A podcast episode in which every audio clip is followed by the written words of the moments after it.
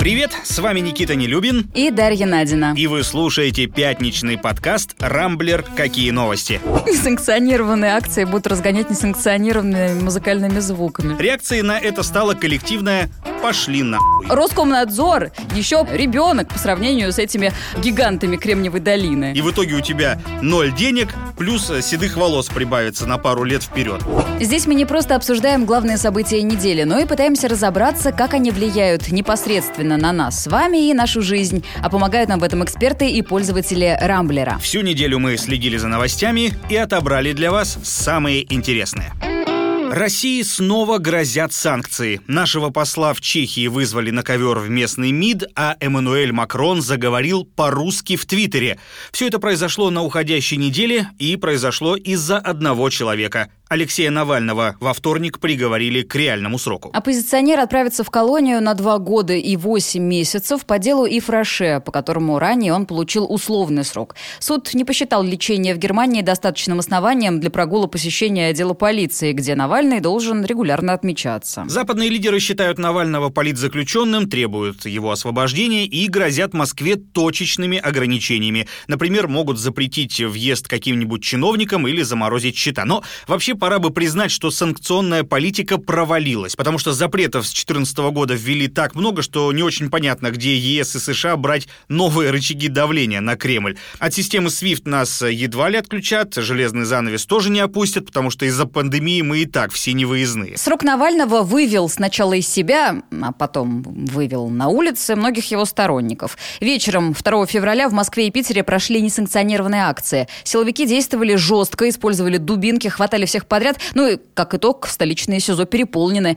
Некоторые арестанты по 40 часов сидели в автозаках без еды и туалета и ждали, когда их отведут в камеры. Это называется, когда система откусила больше, чем смогла проглотить. Ведь э, в СИЗО тысячи людей после еще январских протестов. Против силовиков уже, кстати, готовят иски по знаменитой статье о нарушении санитарно-эпидемиологических правил. Есть в этом какая-то неуловимая ирония. Потому что полицейские сажают в камеры на восьмерых по 20-30 человек, и масок у задержанных, естественно, нет. Что интересно, многие из них совсем ведь молодые люди, со схожими взглядами. Это можно увидеть и э, на многочисленных кадрах в соцсетях. Там многие записывают видео прямо из СИЗО. Ну, значит, хоть время под арестом проведут за интересными разговорами ребята. Ожидаемо, власти ситуацию критической не считают. Дмитрий Песков в очередной раз заявил, что несанкционированные акции, а других во время пандемии в принципе быть не может, незаконны, а значит задерживать и сажать будут и дальше. Только интересно, куда? Видимо, политически активную молодежь ждет, ну не знаю,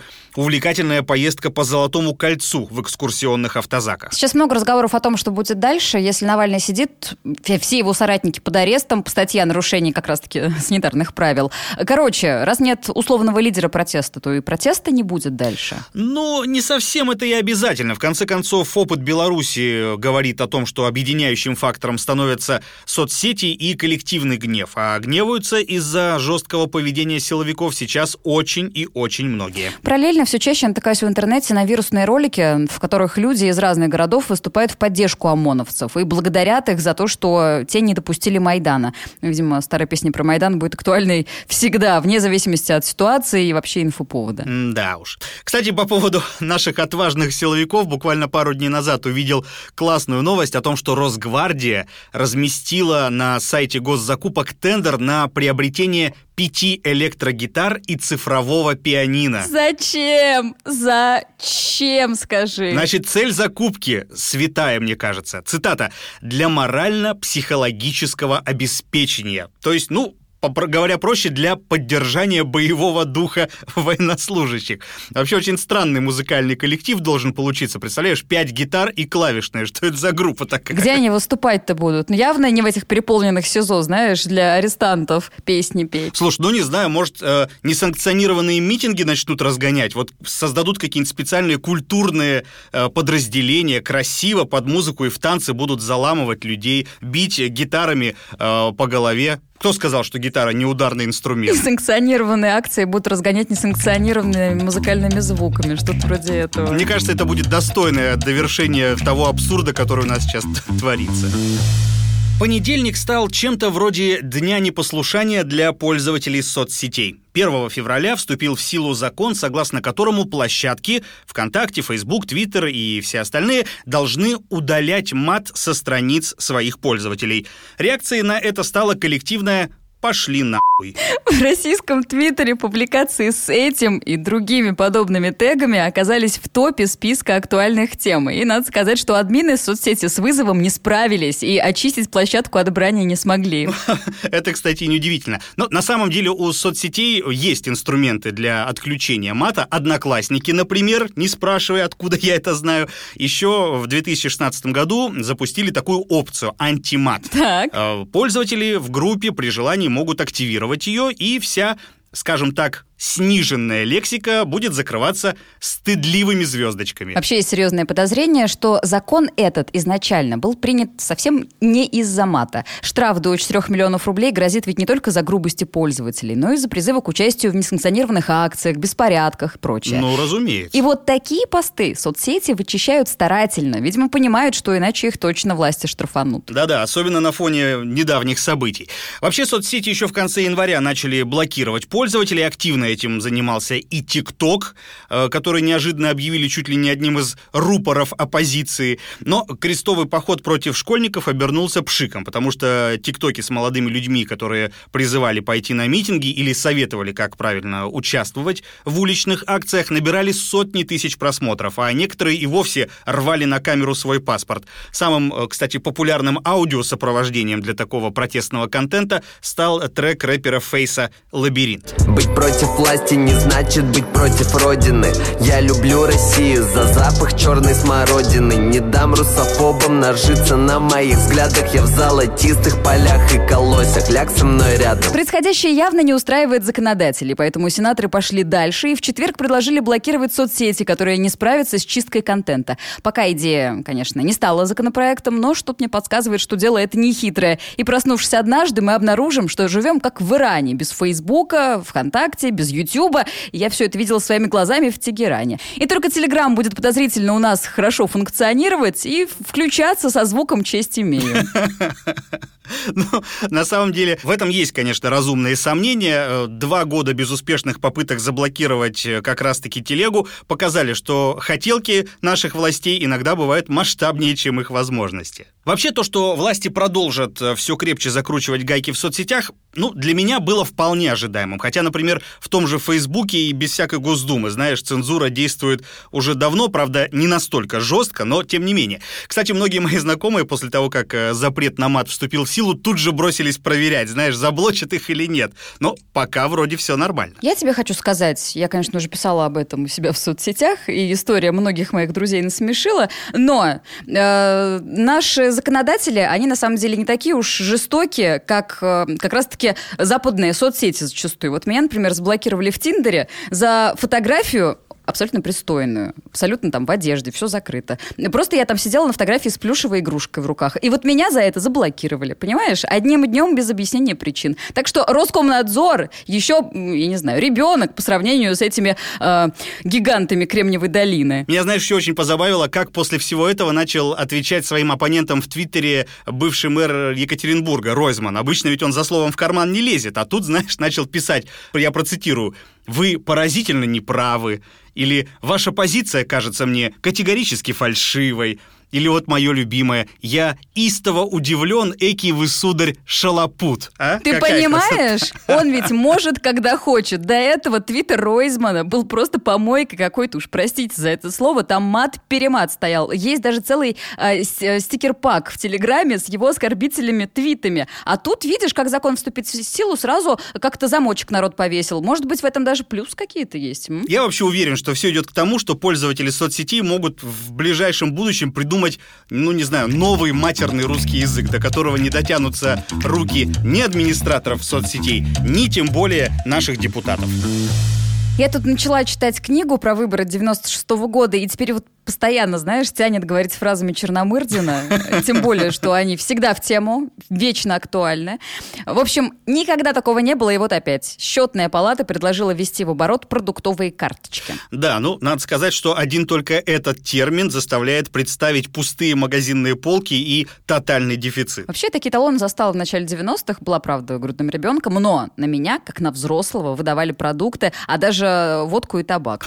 Мама моя... Да ладно, серьезно? Абсолютно абсолютно. Мама мои молочные сигареты, скажем так, меняла на сметану вроде. Ну, короче, дичь абсолютная. Не, ну, я, конечно, помню, я застал эту систему уже в таком более сознательном возрасте и даже сам неоднократно отоваривался. Хотя нынешняя инициатива властей все же, надо сказать, немного отличается от талонов Горбачева, потому что новые талоны должны быть похожи на американские food stamps. Предполагается, что малоимущие каждый месяц будут получать определенную сумму или баллы на специальную карту. И потратить их смогут только на свежие продукты, ну, там каких-то определенных категорий. Причем импортные деликатесы на них не купишь, только наши скрепные товар. Вот и правильно. С инициативой сначала выступил Минпромторг, потом ее поддержали в счетной палате. Однако само словосочетание продуктовые карточки все еще вызывает болезненную реакцию старшего поколения, ассоциируется с дефицитом, ну вот прям как у тебя. Поэтому официально в правительстве идею не поддерживают. Ну вот, кстати, и зря, потому что это точно лучше, чем в ручном режиме регулировать цены на продукты.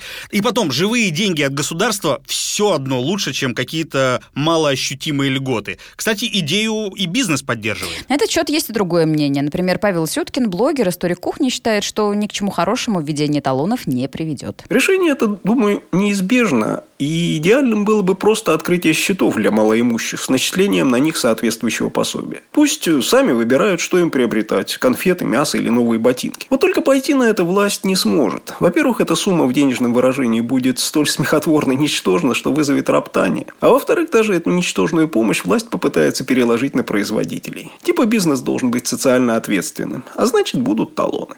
Что станет следствием? Талоны превратятся в эрзац деньги. Бедняки будут продавать их, чтобы купить нужное семье. Никакой пользы для развития местного производства они не принесут, поскольку ни один фермер свою продукцию за эти копейки отдать не сможет. Торговые сети, конечно, выделят квоту дешевых товаров по карточкам, но и поднимут пропорционально цены на все остальное. Ну и, наконец, превратить эти талоны в деньги торговые организации смогут хорошо, если раз в квартал или полгода, со всеми приятными коррупционными издержками. Кстати, к разговору о сдерживании цен, э, накануне буквально глава Минэкономразвития Максим Решетников фактически признал, что мера э, работает плохо плоховато. Если стоимость сахара и подсолнечного масла в рознице снизилась или стабилизировалась, то вот с хлебом дела обстоят куда хуже, потому что пшеница продолжает дорожать. Владимир Путин хочет, чтобы россияне почувствовали сладкий вкус снижения цен. Ну, блин, лучше, правда, выдайте людям по паре тысяч, что ли, в виде талонов. Слушай, ну, а много ли ты на эту пару тысяч купишь? Ну, вот так, честно. Потому что, ну, ведь не знаю, я пытаюсь поставить себя на место большинства. У них как сейчас? Вот пришли люди домой, выкладывают э, купленные продукты из пакетов, потом смотрят, сколько они денег на них потратили, и говорят что-то вроде, ну вот, и как бы, как будто ничего и не купили. Э, вот. А про сладкий вкус снижения цен, мне кажется, нам всем уже давно пора забыть, к сожалению. Ты мыслишь категориями жителя мегаполиса, Никита. Э, российская глубинка живет не так жирно, как мы здесь все-таки. Там и зарплата за 40 тысяч в радость, и за 30 тоже в радость, а кто-то и по 15 получает. Поэтому 2000 на продукты, я думаю, будет очень актуальной мерой поддержки очень для многих людей, потому что у нас за черту бедности 20 миллионов до сих пор.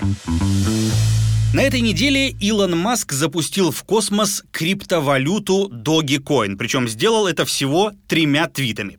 Рассказываем, что произошло. В своем микроблоге бизнесмен несколько раз упомянул мемную крипту. После этого ее цена поднялась аж на 80%. Dogecoin была запущена фактически как шуточный противовес биткоину еще в 2013 году. Но сейчас ее создателям вообще не до шуток, потому что Dogecoin покупает инвесторы по всему миру, и она превратилась в настоящую такую народную крипту. Вообще Маск, конечно, давно известен тем, что одного его слова буквально достаточно, чтобы инвесторы реагировали как собаки на фас. Так уже было и с мессенджером Signal, и с соцсетью Clubhouse. Забавно, что ни та, ни другая компания на бирже в принципе не торгуются, а инвесторы скупили акции компаний с похожими названиями.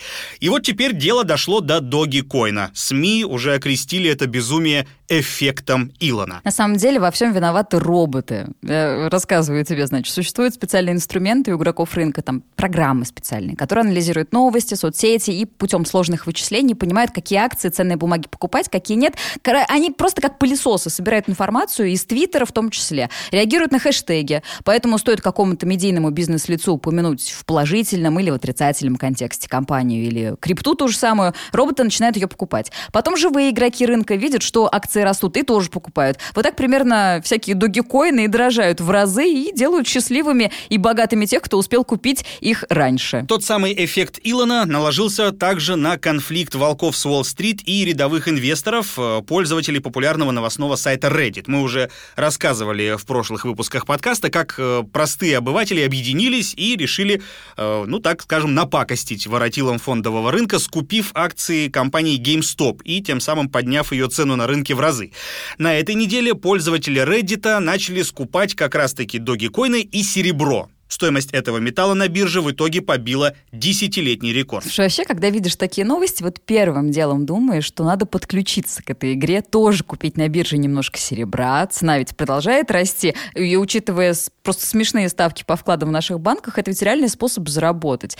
Но бывало инвесторы не советуют так рисковать, если нет опыта, говорит финансист, обозреватель коммерсантов М Олег Богданов. Никогда не нужно участвовать, с моей точки зрения, в том, что происходит на псевдофинансовом финансовом рынке или псевдорынке активов, которые э, называются криптовалютами. Это никакого отношения к реальной экономике, к реальному бизнесу не имеет.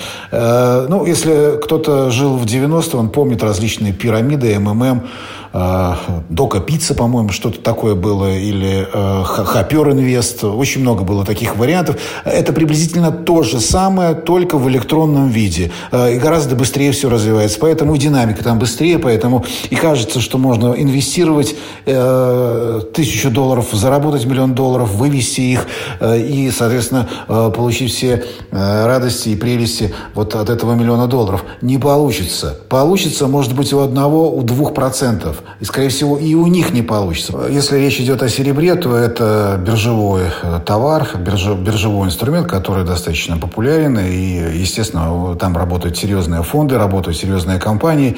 Э, здесь э, можно покупать физическое серебро, можно покупать в слитках, можно покупать монеты серебряные, можно покупать фьючерсы на серебро. Но дальше ваши операции будут зависеть от того, насколько вы понимаете развитие событий на товарном мировом рынке, в мировой экономике. Я думаю, что еще лучше покупать серебро в виде, не знаю, колечек, сережек, столовых приборов, в конце концов. Тут уж точно не потеряешь ни копейки. Ох, не знаю, Дашенька. Я вообще, скажу тебе честно, максимально далек от всех этих биржевых игрищ. Мне они больше напоминают казино, у которого никогда нельзя выиграть. Сегодня поднялся актив в цене, а завтра рухнул ниже плинтуса из-за твита какого-то там известного чувака. И в итоге у тебя ноль денег, плюс седых волос прибавится на пару лет вперед.